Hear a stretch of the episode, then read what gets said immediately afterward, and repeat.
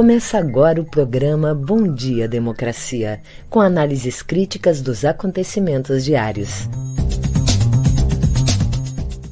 Apresentação de Paulo Tim e Babiton Leão.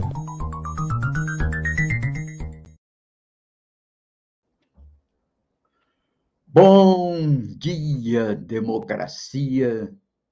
Bom dia, democratas de todos os quadrantes do Brasil Bom dia, internautas que nos seguem no programa.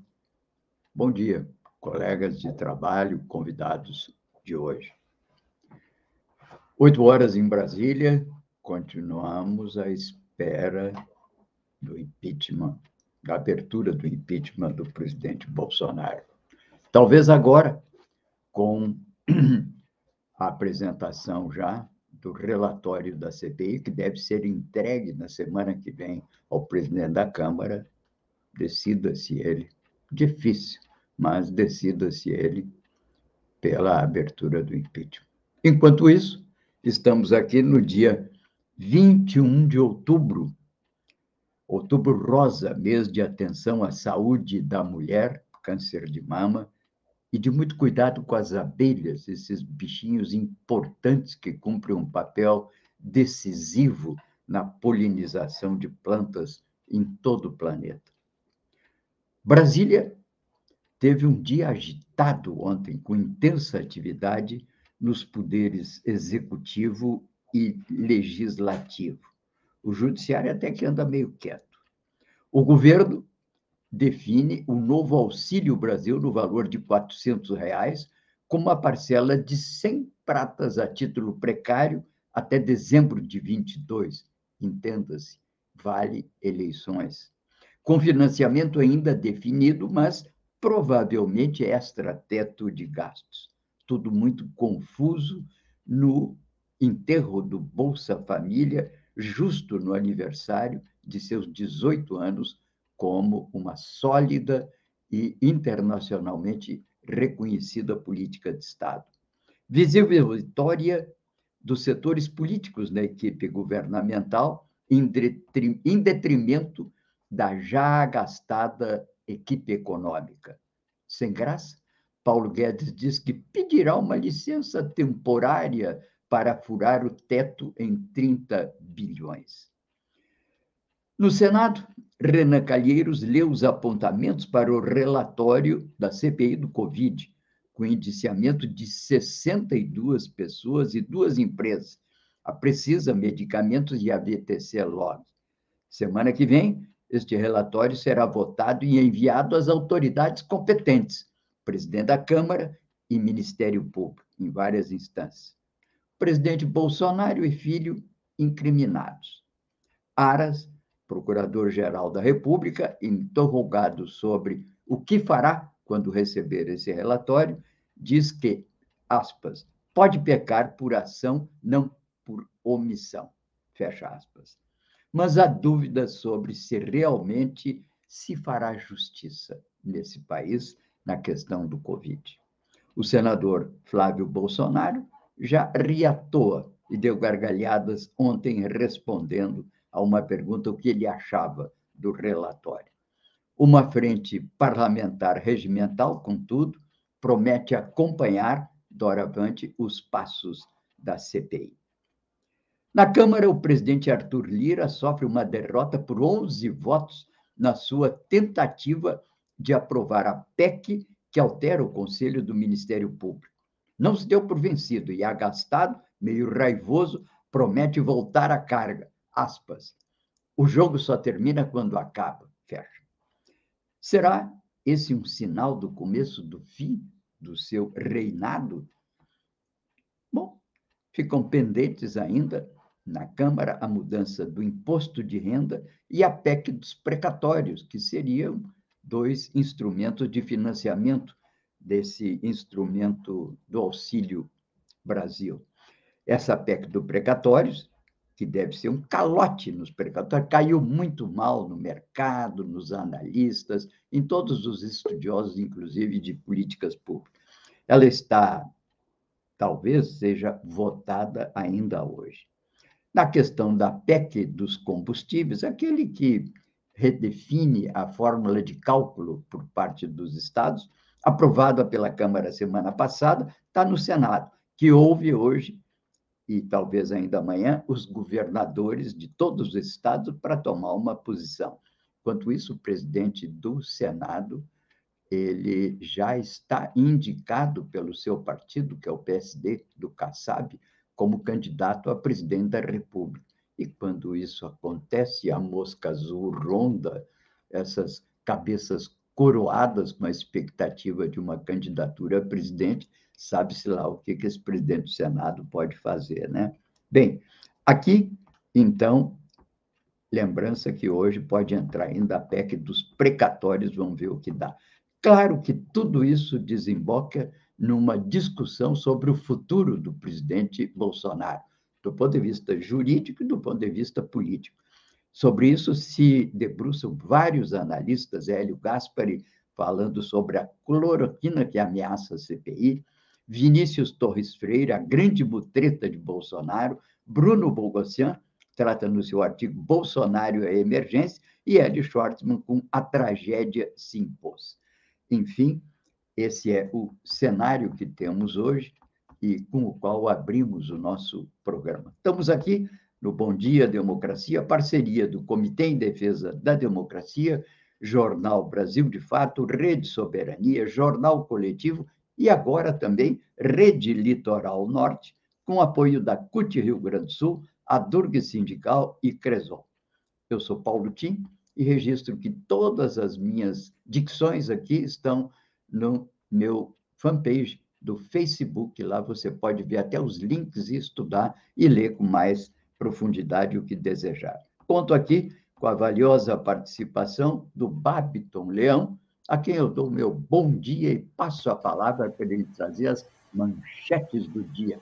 Babiton, é contigo. Bom dia, democracia. Bom dia, Paulo Tim. E bom dia para toda a nossa audiência. Trago agora algumas das principais manchetes do dia, com o assunto aqui da Câmara de Porto Alegre ganhando destaque em quase todos os meios de comunicação do país. Bom, no G1, o Brasil registrou 401 mortes por Covid-19 nas últimas 24 horas, totalizando 604.303 óbitos desde o início da pandemia. Câmara rejeita a PEC que ameaça a autonomia de conselho do Ministério Público. Após a derrota em votação, Lira diz que jogo só termina quando acaba. Pobre que perde ação trabalhista não precisa pagar honorários, decide STF. Na CNN Brasil, veto ao passaporte da vacina gera tumulto em Câmara de Porto Alegre. No Estadão, por auxílio de 400 reais, Guedes fala em licença para gastar ou antecipar a revisão do teto de gastos. Rede do ódio. Bolsonarista age para atacar CPI da Covid e desqualificar relatórios. Pacheco é lançado à presidência em jantar festivo regado ao uísque. Jornal Brasil de Fato. Congresso inclui direito a sigilo de conversas por celular como cláusula pétrea da Constituição. Grupo anti-vacina invade Câmara de Porto Alegre, agride vereadores e exibe suástica. Folha de São Paulo. CPI pede indiciamento de Bolsonaro por crimes contra a humanidade e charlatanismo. Grupo exibe cartaz nazista e chama vereadoras negras de empregadas em Porto Alegre. O Globo. Ao lado de Fux, Bolsonaro diz ser muito bem, ser muito bom, perdão, estar entre amigos e elogia judiciário. No nosso programa de hoje teremos a participação do escritor, consultor bacharel em Direito e ex-vereador de Porto Alegre, Adelicel, que vem falar um pouco sobre a Feira do Livro da capital. E também o presidente da Durg Sindical, Lúcio Vieira, a diretora da Secretaria da Durg Sindical, Luciana Pinheiro, e a vice-presidenta do Conselho de Representantes do Sindicato, Ana Boff de Godoy, que vão conversar aqui conosco sobre as mobilizações em Brasília contra a reforma administrativa. Em seguida, eu volto com as notícias locais. É com você, Paulo Tim. Ok, obrigado. Acabo de saber, matéria hoje divulgada pela Zero Hora, 100 mil abelhas mortas no Rio Grande do Sul por causa do veneno. É essa coisa do uso desses herbicidas e outras coisas nas lavouras do Rio Grande, que não só matam abelhas, como contaminam as, no, as nossas bacias hidrográficas e até o lençol freático. Enfim, temos que caminhar para uma agricultura cada vez mais orgânica e de compatibilização com os interesses humanos e a necessidade de preservação do planeta para as próximas gerações. Bem, também aqui uma ligeira correção. Estão conosco retransmitindo a nossa programação do Bom Dia Democracia, o Portal Litoral Norte, não Rede Litoral Norte, como eu disse. E agrega-se também a essa transmissão a Rádio Ferrabras, e nós aqui agradecemos essa retransmissão da nossa programação por esses veículos e damos as boas-vindas para que também tragam informações, notícias das suas regiões, para que possamos aqui tratar no Bom Dia Democracia. Bem, destaco aqui nesse elenco de manchetes divulgadas pelo Babiton, eu destaco as capas dos principais jornais do país e que dão uma ideia do foco da imprensa no dia de ontem e hoje, né? Mas bem, o Globo, uma monstruosa tragédia. Capa do Estado de São Paulo, o Estadão. Guedes fala em licença para gastar 30 bi fora do teto. É para financiar essa, esse programa Auxílio Brasil, que vem em socorro da perda de popularidade do presidente Bolsonaro às vésperas da sua tentativa de reeleição no ano que vem. E, cuidadosamente, não sou eu que estou dizendo, ontem eu vi todos os analistas mostrando da inconveniência de um programa que deveria ser um programa de Estado e que tem uma data marcada para o seu vencimento, justo no fim do calendário eleitoral do ano que vem absolutamente imoral. Bem, capa da Folha de São Paulo. CPI pede indiciamento de Bolsonaro por crimes contra a humanidade. Vários crimes.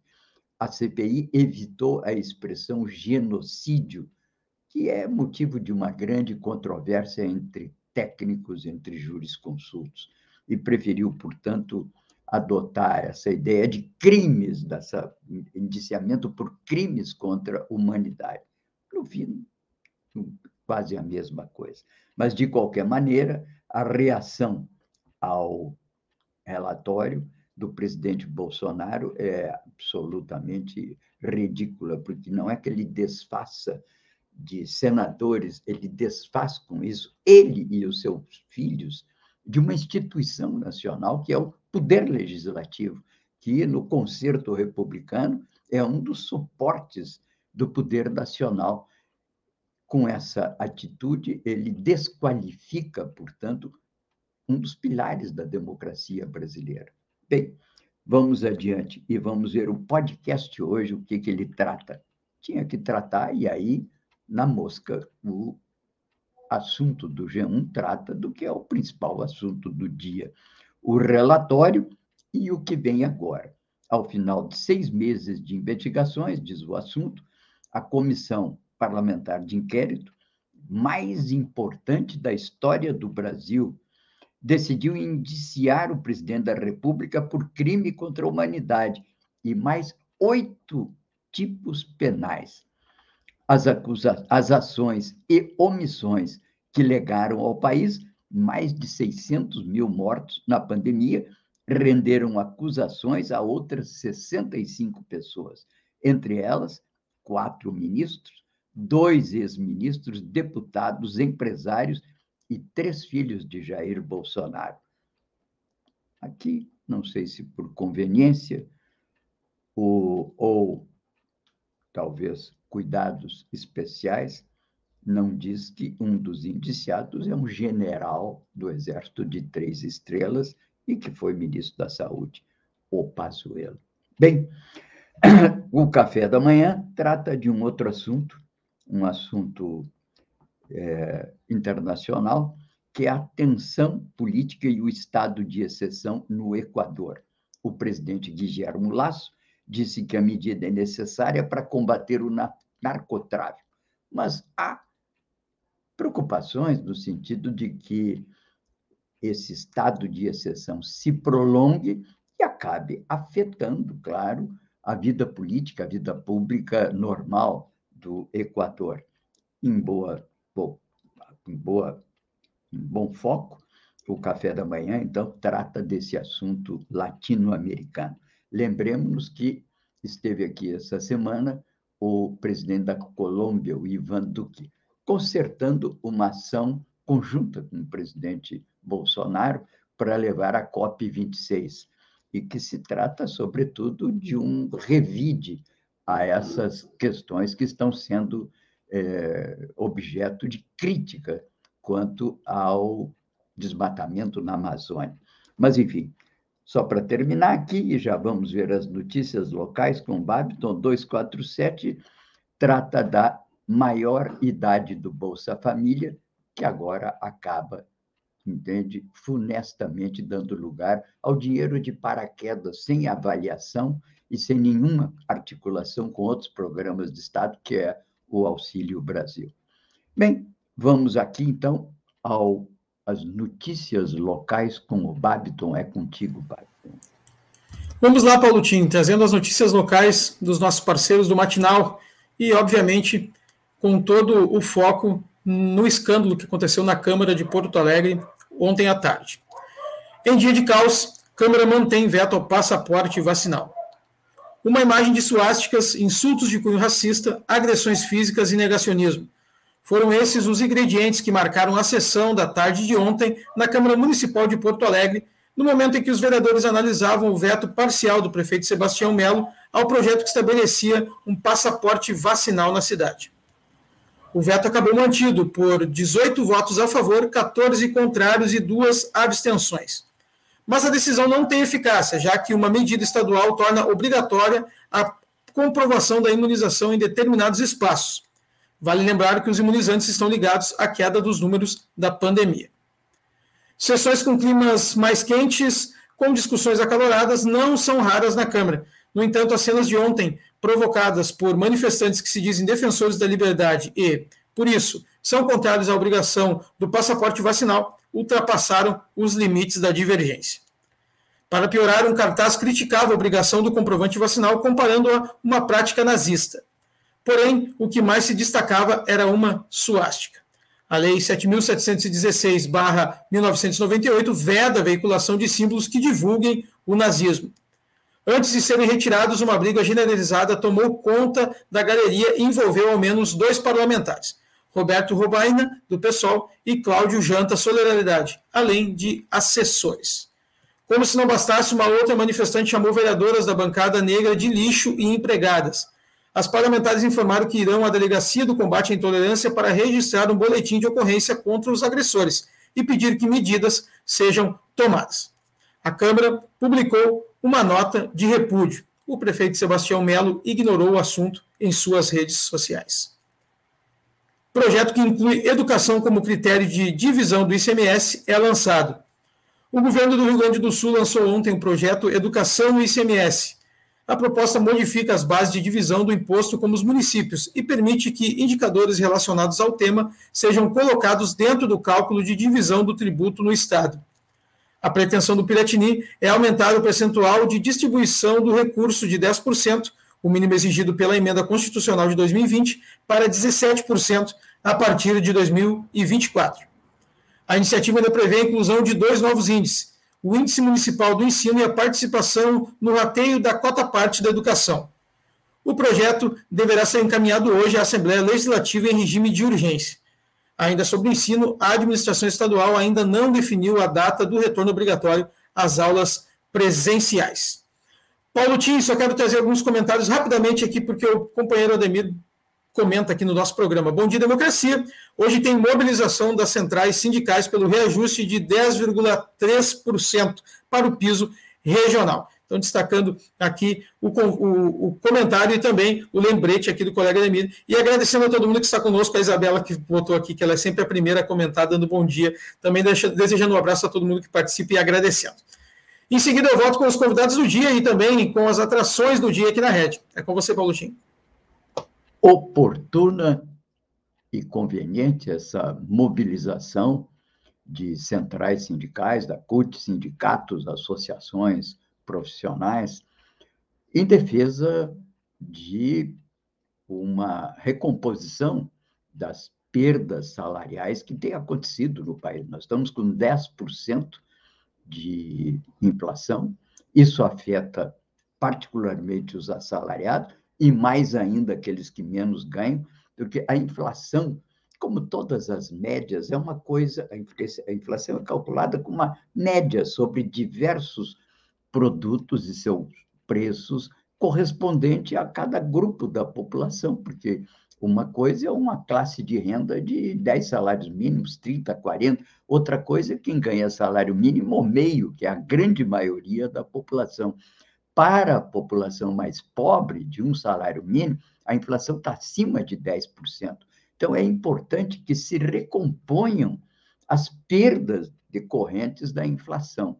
Queria lembrar que um dos fatores que mais incorporou e fortaleceu, por exemplo, um dos segmentos, que é o segmento hegemônico na esquerda brasileira, que é o Partido dos Trabalhadores, cresceu e multiplicou-se e produziu dividendos eleitorais na década de 80, porque se mobilizava para a recomposição das perdas salariais, através das assembleias, que eram assembleias lotadas de gente, isso acabava se traduzindo como um comportamento político que se refletia nas eleições.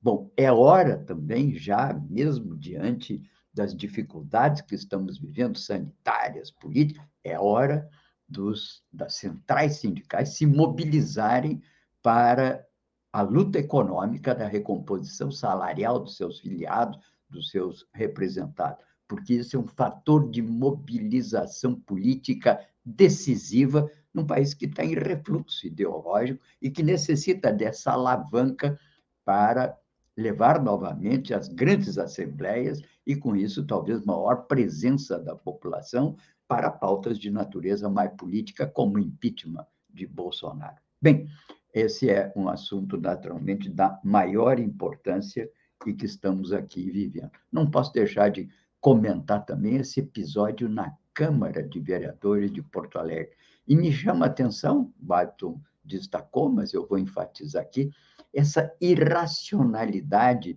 desses grupos que hoje se colocam contra a vacina e contra todos os instrumentos legais que são eh, tomados por prefeitos e governadores, já que a presidência da República, o Ministério, não tomam conhecimento disso. Então, todas as medidas que evitem aglomerações e, portanto, contágio e novas infecções. E vejo, ao mesmo tempo que denunciam o uso do passaporte da vacinação como uma medida de natureza fascista ou nazista, estão lá com cartazes defendendo com a suástica o próprio nazismo. Isso é de uma irracionalidade gritante. Agora, o que me preocupa é que essa irracionalidade é o que leva a uma multiplicação desses adeptos da causa. Não é a argumentação racional pura e simples, que até a direita, lá pelas tantas, faz com relação às suas posições no cenário político nacional. A extrema-direita, que é mobilizada por esses grupos anti-vacina, ela não tem racionalidade nenhuma, ela se nutre da irracionalidade. A Terra é redonda, o, o, o Hitler era de esquerda, são absolutas desconstruções históricas que são narrativas. E eles fazem o quê? Montam seus grupos fechados, como todo grupo, de toda seita, e, diz, em primeiro lugar, afastam esses grupos da informação pública.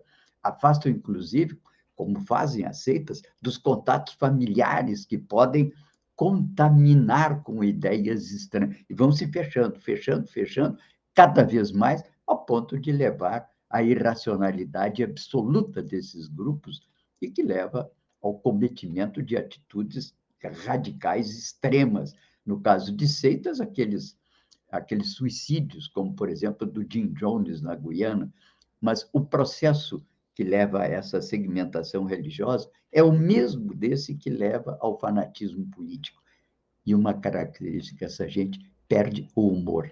Quem diz isso é um escritor israelense, Amos, Amos que já falecido, e ele diz que nos seus estudos, nas suas verificações, ele viu que todo fanático tem uma característica, não tem humor diante da vida. Já perdeu completamente a capacidade de criar cenários alternativos e de rir de si próprio, que é indispensável na vida para a gente se situar melhor criticamente no mundo.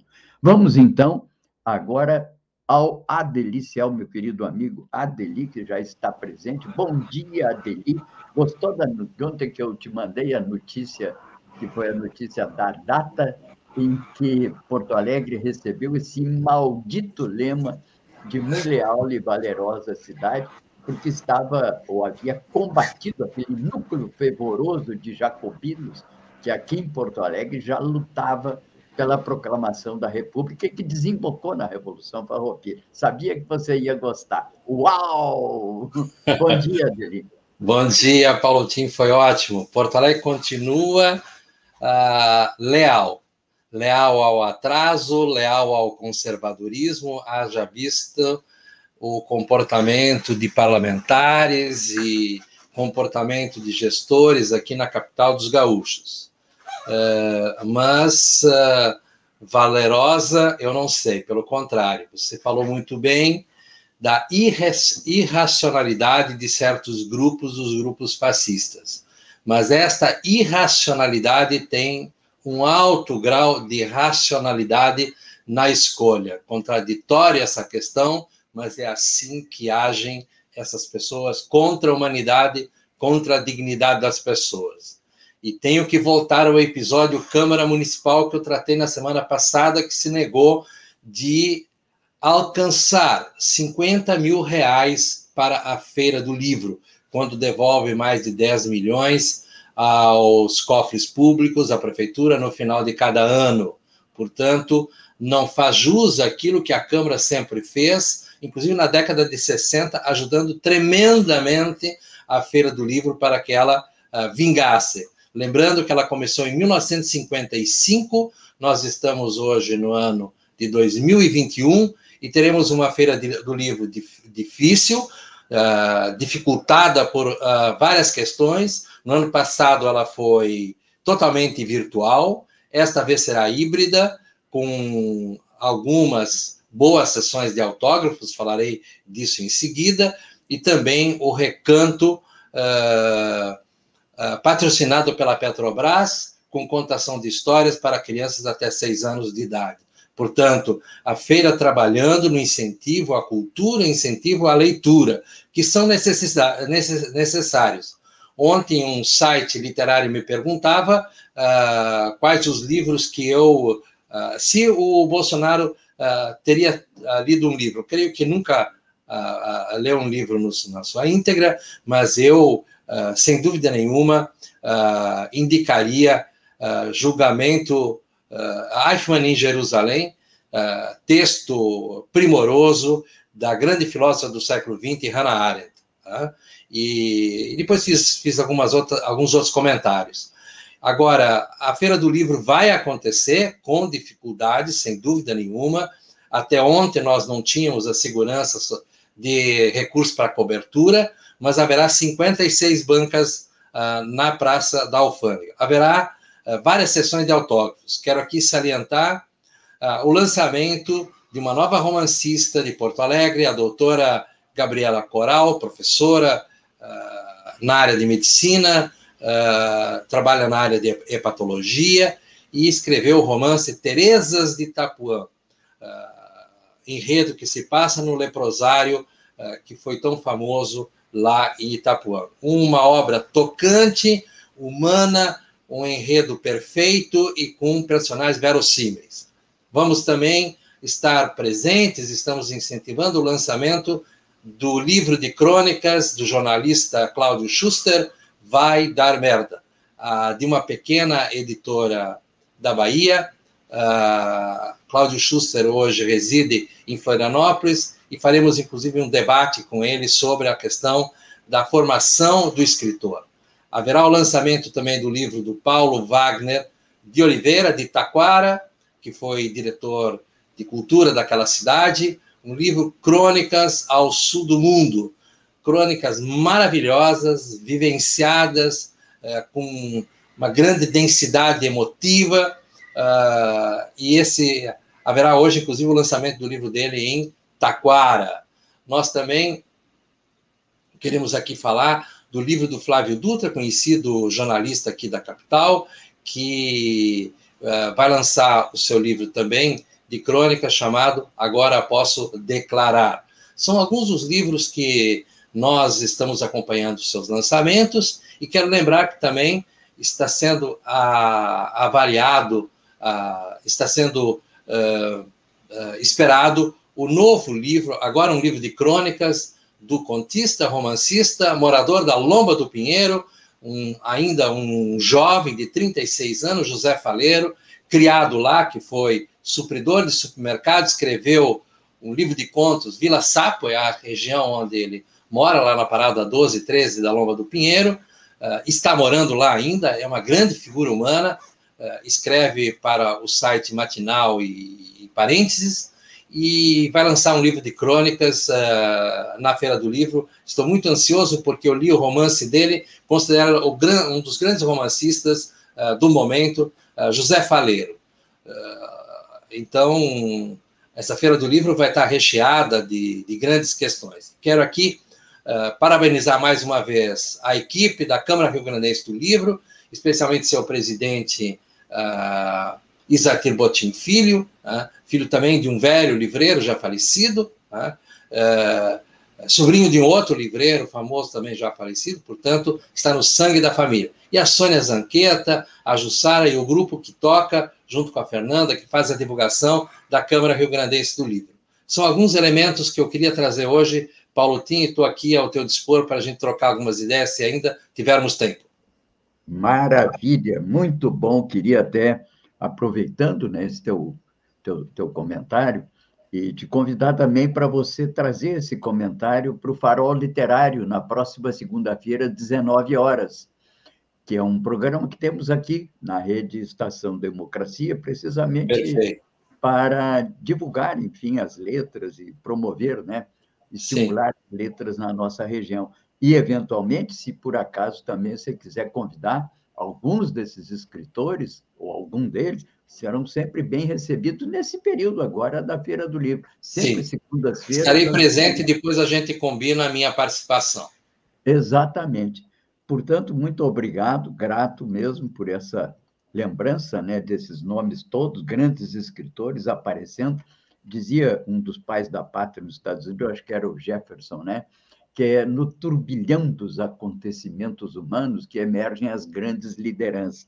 E é talvez nas crises que emergem os grandes escritores, artistas, né? pensadores. E, e pensadores. E nós estamos vivendo uma crise aguda no Brasil, uma crise. É, ontem nós tivemos o retrato que a Hannah Arendt uh, dá como subtítulo do livro Eichmann em Jerusalém, A Banalidade do Mal. Ela que cunhou essa expressão e Uh, também os Estados Unidos hoje podem decidir sobre o futuro de Steve Bannon, o grande ideólogo da direita mundial, uh, que no livro Os Engenheiros do Caos, o Empoli trata, inclusive, dessa questão. Eu fiz uma resenha e digo que, na verdade, nós estamos hoje cheios de uh, engenheiros do caos, pessoas que uh, levam adiante a banalidade do mal. O comportamento desses fascistas ontem na Câmara Municipal foi um exemplo disso. Por isso que ontem mandei uma carta para os 36 vereadores solicitando que revertam a situação e alcancem esses 50 mil reais para a Câmara Rio Grandense do Livro fazer uma das melhores feiras do livro do uh, nosso continente.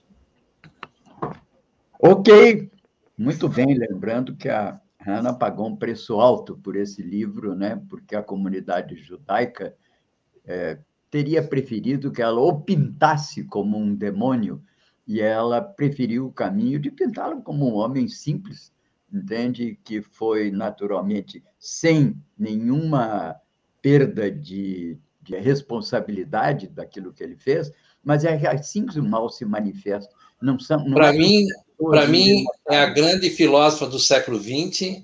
O livro dela, As Origens do Totalitarismo, é um livro brilhante e acho que hoje não dá para discutir a história da humanidade sem ler Hannah Arendt. Ah, e, e, de fato, a, a, gente tem que entender que ah, o sujeito como Eichmann e tantos outros, aqueles que foram na CPI falar, às vezes aparecem pessoas até simples, parecem ingênuos. Na verdade, é uma construção uh, que nós temos no mundo uh, de, de, um setor da sociedade, um setor da humanidade que propala a banalidade do mal. Eles, eles são a encarnação do mal, não importa se eles parecem ingênuos ou não, se eles são pessoas simples ou não, mas isso existe e tem que ser combatido. Sem dúvida. Antigamente usava-se a expressão inocentes úteis. É isso que acontece. Bom, muito obrigado, então, Adeli. Sempre um prazer te receber aqui. Obrigado. E voltamos a conversar quinta-feira que vem. E aí, quem sabe, conseguimos marcar, enfim, o nosso encontro aí no fim da semana que vem. Um abraço para ti. Eu espero. Obrigado. Obrigado. Bom, aqui vamos adiante, porque atrás vem muita gente, né? Estamos aqui no nosso Bom Dia Democracia, um programa que prima pela ideia da democratização da informação e dos meios de comunicação, não como controle de quem quer que seja ou qualquer veículo, mas como um mecanismo através do qual tudo aquilo, em termos de ideias que existe na sociedade, seja capaz de vir à tona pelos meios de comunicação para que toda a opinião pública seja irrigada por esses pensamentos, e não como muitas vezes ainda acontece no Brasil, em que muitos veículos de comunicação se transformam em ramificações de partidos políticos e interesses nem sempre de grande envergadura. Bem, Vamos então adiante e eu passo para o Babiton, que vai conversar com a nossa convidada da Adurgs. É contigo, Babiton. Vamos lá, Paulo Tim. Bom, hoje temos um grupo aqui, um, um, um grupo de peso aqui da Durgs para fazer uma participação aqui conosco e conversar um pouco. Então, eu quero chamar e dar o bom dia logo cedo agora o presidente da Durgs Sindical, Lúcio Vieira, a diretora de secretaria da Durgs Sindical, Luciano Pinheiro, e a vice-presidenta do Conselho de Representantes do Sindicato, Ana Boff de Godoy. Sejam todos bem-vindos, bom dia. Bom dia. Bom dia, Babi. Prazer estar de volta. Bom é dia, um Babi. prazer. Bom dia, é sempre um prazer recebê-los aqui no nosso programa. Bom, os companheiros vêm hoje conversar conosco sobre as mobilizações em Brasília contra a reforma administrativa. A quanto anda as mobilizações? Pergunto a todos, e claro, quem quiser começar, é só, é só entrar na conversa. Bom, deixa eu, eu, como já anunciaste aqui, né, a professora Luciana é a nossa diretora da Dor Sindical, nossa secretária, Ana Boff a nossa vice-presidente do Conselho de Representantes da DURGS, né, que é o órgão que tem a representação de todos os professores das nossas quatro instituições, a URGS, a UFSPA, o Instituto Federal do Rio Grande do Sul e Instituto Federal Sul Rio Grandense, onde nós temos vários campi que são de associados nossos da DORCS. Né? Nós estamos em Brasília, mais uma vez, agora com esse nosso grupo, para conversar com os deputados federais, especialmente da bancada do Rio Grande do Sul, para tratar de um assunto extremamente sério e prioritário, e não é só para nós professores, mas para a sociedade brasileira, que é a PEC 32, que essa proposta de emenda constitucional que o governo apresentou, que visa alterar a, a administração pública, né, com efeitos terríveis para a sociedade como um todo. Né? Então, isso que nós viemos fazer aqui. Não com essa única pauta, mas essa é uma da a principal pauta que nós trouxemos aos deputados. Tá? Ah, eu vou convidar, inclusive, a, a Luciana e a Ana para relatarem um pouco dessa experiência que tivemos aqui com os deputados. Eu acho que fomos muito bem recebidos, é sempre é bom a gente ressaltar isso. Estamos aqui em milhares de professores, servidores eh, federais, estaduais, municipais de todo o Brasil, aqui em Brasília, né? Um belo ato fizemos ontem, né? exatamente para chamar a atenção da população brasileira para os efeitos extremamente perniciosos que uma PEC dessa, dessa natureza terá para os direitos de cidadania. Então, convido as minhas, minhas companheiras de viagem aqui de luta para contar um pouco dessa experiência. Pode começar, Ana. Não, estava respeitando a hierarquia aqui. Imagina. Bom dia a todos, então. Bom dia, Babiton. Obrigada pelo, obrigado pelo convite. É, então, essa experiência tem sido de fato interessante, porque nós decidimos conversar com todos os deputados, no nosso caso, da base gaúcha, né? É, enfim, como o professor Lúcio falou, vem, né, vieram docentes, técnicos, servidores em geral de, toda, de todo o Brasil, né, filiados a vários sindicatos.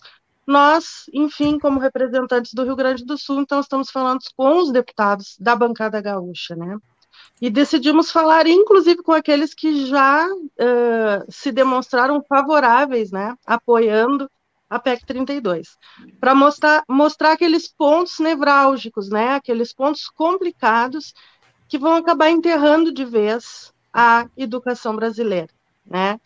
E uh, a gente tem sido realmente, como falou o professor Lúcio, bem recebido, né? É, é importante se fazer essa abordagem. Esse... Opa! o telefone aqui que se suicidar. Essa abordagem é, com, com pessoas que têm um pensamento divergente, não só ficar conversando com a base mais progressista, né? Porque essa já entende o que significa o trabalho dos, dos servidores, né? E no nosso caso dos, dos docentes, né? Então, isso tem sido bem importante. E outra pauta que nós trouxemos também é, foi a questão do, do, do, corte, ou melhor, do surrupiamento, né, de quase 92% do orçamento que já tinha sido destinado uh, às pesquisas, né, é, que foi de, deixa eu pegar o número aqui, né, para não... 600 milhões, mais ou menos. Ana. 690 milhões, né, do orçamento, que seria votado, então, é, no, no PLN, né, 16, agora, no, no, no dia 7, né, o último desse mês, era um orçamento que já tinha sido aprovado e estaria destinado especificamente para as bolsas do CNPq é, e para o Instituto de Pesquisa é, Nacional né? É, entrou somente o orçamento do Instituto de Pesquisa e o CNPq foi cortado. Isso é um impacto muito grande, né? Porque ali estão as bolsas de iniciação científicas, que são bolsas de 400 reais, mas é o que mobiliza, é, é o que faz a ciência andar. Bolsas de mestrado de R$ 1.500, bolsas de doutorado de R$ 2.200. A gente não está falando de valores significativos, na verdade, são valores até vergonhosos, que faz décadas né, que não sofrem um, um, um reajuste, um aumento. São bolsas somente para que aquele pesquisador consiga se manter.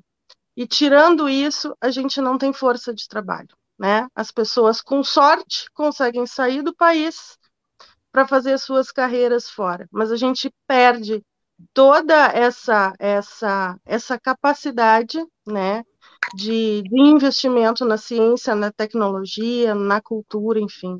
Então, esse é um outro tema que a gente trouxe também como pauta para os deputados, e eles estão bastante sensíveis a isso. É, tem se, a gente tem visto que eles têm o interesse, sim, de se mobilizar. Deixar para a Luciana.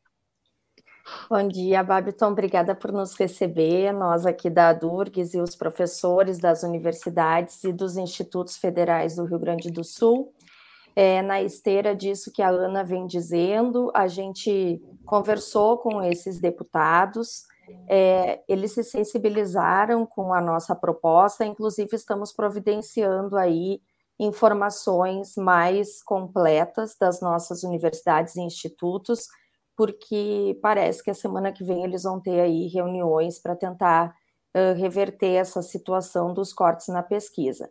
Uma coisa importante da população entender é que quando a gente corta o orçamento para frente na pesquisa, a gente acaba perdendo não só aquele investimento daquele valor e aquela pesquisa ter sequência, como também muitas vezes tendo a possibilidade de desperdiçar todo o empenho que a União já fez em projetos longevos. No nosso caso, lá da Universidade Federal de Ciências da Saúde, por exemplo, com os materiais né, biológicos, a, as pesquisas que precisam anos para serem desenvolvidas, né?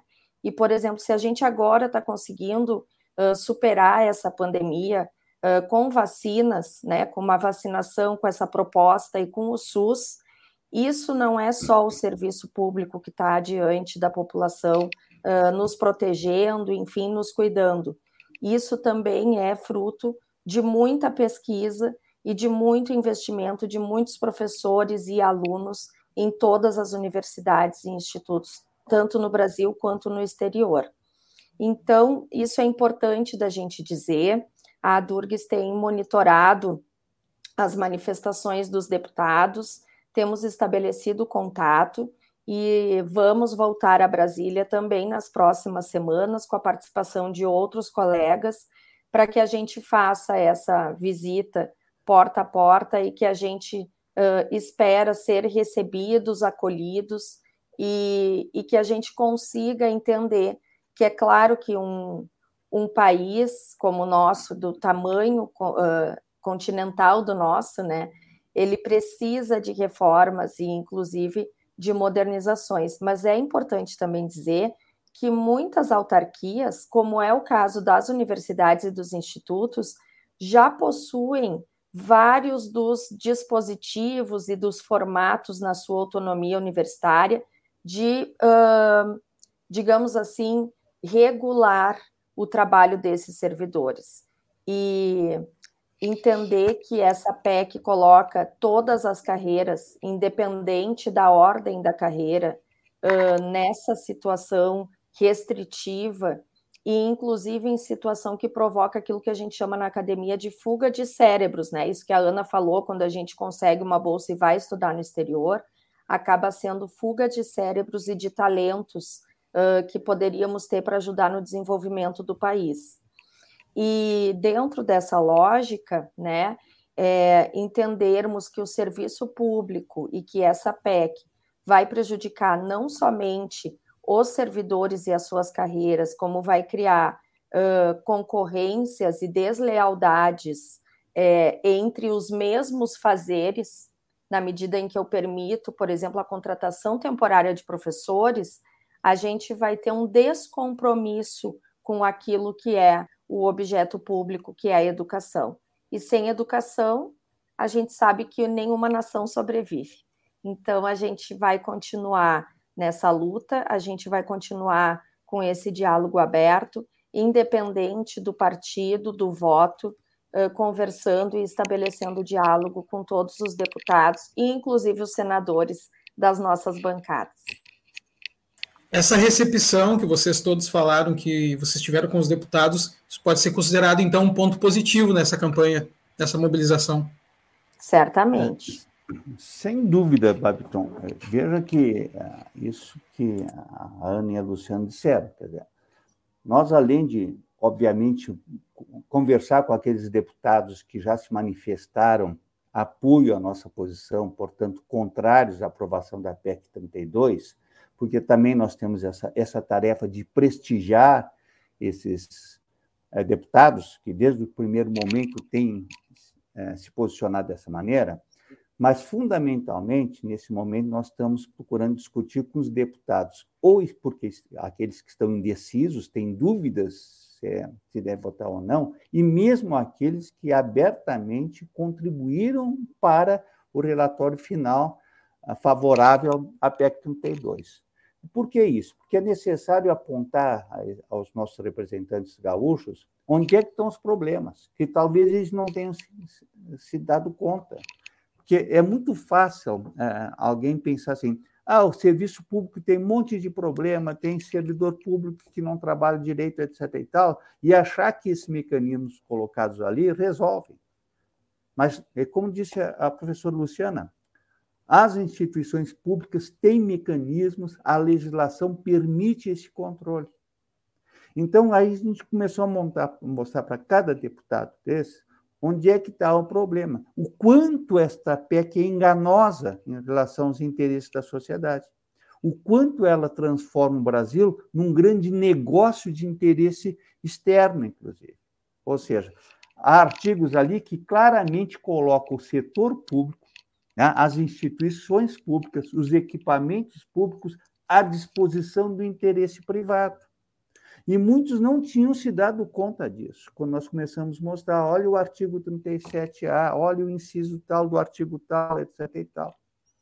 E ao chamar a atenção aos deputados pontualmente naquilo que significava a real intenção deste governo, por meio especialmente do presidente da República, mas também, e talvez mais precisamente, pelo ministro da Economia, o senhor Paulo Guedes, que é o porta-voz desses interesses estranhos aos interesses da sociedade, eles começaram a se dar conta.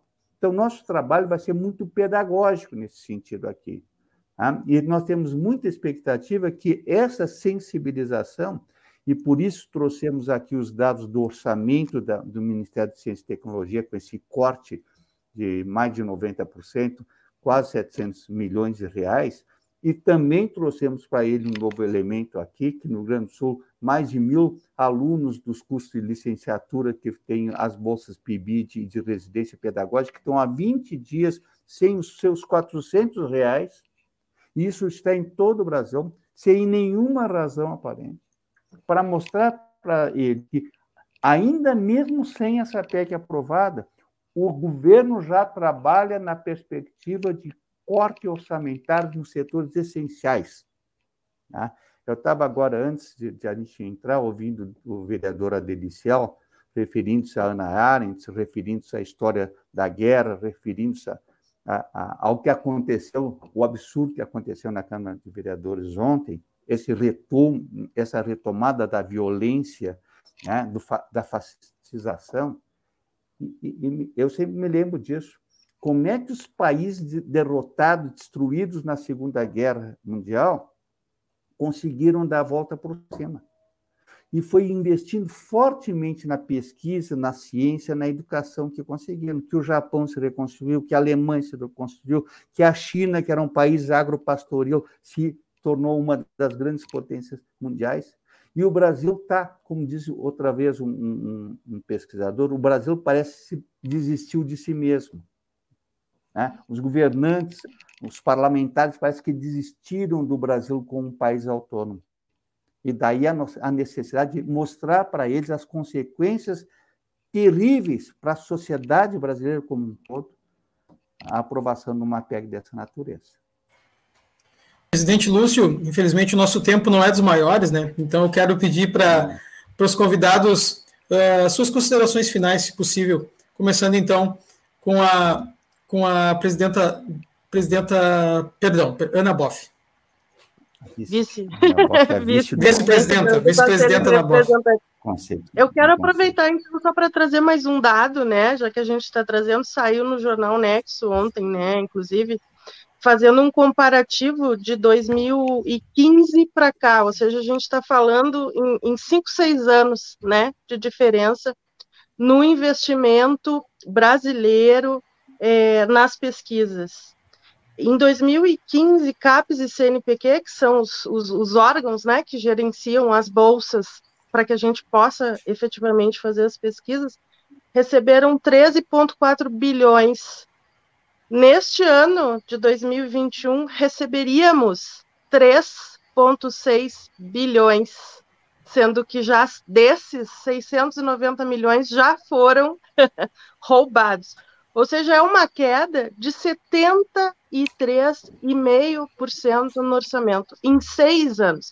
Isso mostra claramente qual é o projeto que esse governo tem para esse país, que é ao contrário do que o professor Lúcio falou, citando exemplos de países que passaram por guerras, situações muito mais drásticas do que nós, e conseguiram se reerguer com base na educação, na ciência, na tecnologia e também na cultura a gente está dando um passo atrás. Né? É mais do que desistir do Brasil, é entregar o Brasil e a gente não sabe nem para quem, nem para quê.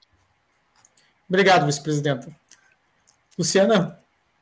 Babiton, eu quero de novo, então, agradecer o espaço e dizer que nós estamos em Brasília, seguiremos em Brasília e também em Porto Alegre, visitando todos os deputados, até que a gente consiga é, é, reduzir, quem sabe aniquilar né, essa PEC, mas, uh, sobretudo, trabalhar como a Durg sempre fez, para que a gente tenha um país independente, soberano e uma nação educada, no sentido de educação mesmo, que é para o que a gente trabalha todos os dias.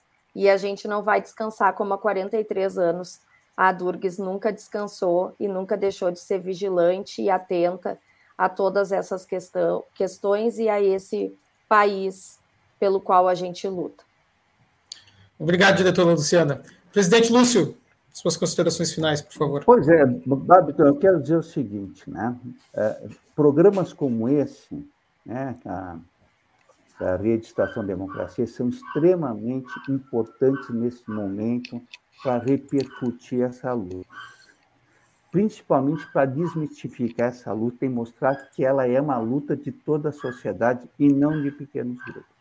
Então, quer dizer que é, é vocês estão de parabéns, a gente tá, tem muito orgulho de ser parceiro dessa construção aqui, porque é desses espaços e tem que proliferar esse espaço, a repercutir esse espaço, para que a gente tenha efetivamente uma percepção na sociedade de que esta luta é uma luta de todos os democratas do Brasil. Muito obrigado, Bárbara, pela oportunidade mais uma vez aqui. Um abração para vocês todos aí. Obrigado a Luciana e a Ana, minhas companheiras aqui de luta, desde sempre. Vamos à luta. A equipe do Bom Dia Democracia e também a equipe da Rede Estação Democracia que agradece. Sejam sempre bem-vindos. Um ótimo dia. Obrigada, Baton. Bom dia. Obrigada igualmente. Bom dia.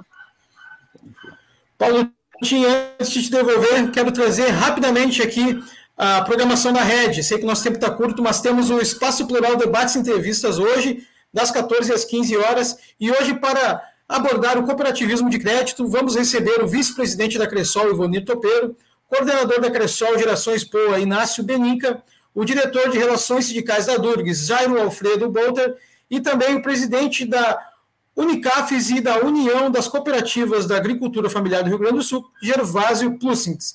Então, hoje, para abordar cooperativismo de crédito, às 14 horas, aqui na Rede Estação Democracia, nos parceiros também, e também na estaçãodemocracia.com. Apresentação de Clarissa Henning e do Solon Saldanha. E quinta-feira é dia de uh, programação recheada aqui na rede. Temos também a Estação Prata da Casa, às 16 horas, onde a atriz, apresentadora e poeta Nora Prado vai receber a artista visual Graça Craig. Às 16 horas, então, Estação Prata da Casa.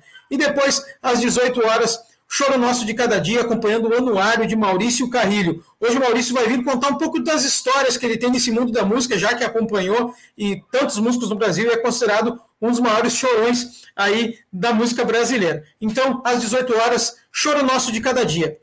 Bom dia, democracia. É com você, Paulo Tim. Muito obrigado, Babiton. Já vamos encerrando o programa. Não queria deixar de comentar sobre esse assunto da PEC 32, e reforma dita administrativa, e com razão, o pessoal da Turgues tem sempre chamado a atenção, isso não é reforma administrativa, isso é um processo de destruição do Estado, que não é senão o habitat da lei onde impera o senso de justiça em substituição àquela justiça da força e do poder absoluto de quem a tem. Portanto, vamos lutar para que essa PEC 32 não leve à destruição do Estado, que é o último reduto para que se consiga realmente fazer, dentro desse sistema, possamos fazer o mínimo de justiça social. O artigo do Luiz Augusto Estrela Faria está em A Terra Redonda hoje e mostra que a PEC 32 será a destruição de um dos pilares da democracia e do serviço público a serviço do público, e do princípio da igualdade perante a lei. Fica, portanto, a recomendação com a lembrança de um triste dia, 28 de outubro de 1984, quando estourou uma bomba em Porto Alegre, bomba incendiária, bomba. E ela ocorreu no Comitê da Aliança Democrática de Porto Alegre. e era esse o lugar onde se cevava ali a candidatura Tancredo Neves à presidência da República pelo colégio eleitoral, ainda uma eleição indireta, vez que a emenda das diretas já havia sido, é, havia sido derrotada no Congresso. Mas é importante dizer que essa reação à redemocratização do país, que ainda era conduzida pelos governos militares, ela sofreu uma forte reação da chamada linha dura do governo militar, e essa linha dura que estava lá nos gabinetes do Silvio Frota, retirado do Ministério da, da, da, do Exército em 1977, era essa linha dura que, sete anos depois, continuava jogando bombas no Brasil, fazendo vítimas fatais. Hoje estão na presidência da República, assessorando o presidente Bolsonaro. É esses que tanto falam em liberdade e democracia e tanto dificultaram o avanço da redemocratização nos longos anos em que essa perdurou de 75 até 88. 13 longos anos que conseguiram, conseguimos levar adiante. Portanto, fica essa lembrança desse fato marcante. Eu sempre trago aqui alguma coisa que tenha ocorrido em Porto Alegre representativa da nossa luta pela democratização. Bem, vamos ficando por aqui, haveria muito mais coisa hoje ainda para tratar. Fica para amanhã, que ainda é sexta-feira, dá tempo ainda de trazer algumas questões, sobretudo relativas essa natureza do Estado. Bem, ficando por aqui, agradecendo aos representantes da Durgues, ao Adelicel, que nos acompanha sempre aqui na quinta-feira, os colegas de trabalho, Babiton, Gilmar, muito obrigado a todos e aqueles que nos assistem especialmente. Até amanhã, às 8 horas. Bom dia, democracia.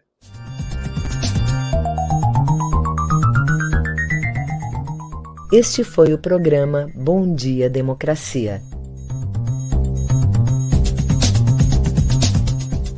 Nos encontramos amanhã às 8 horas.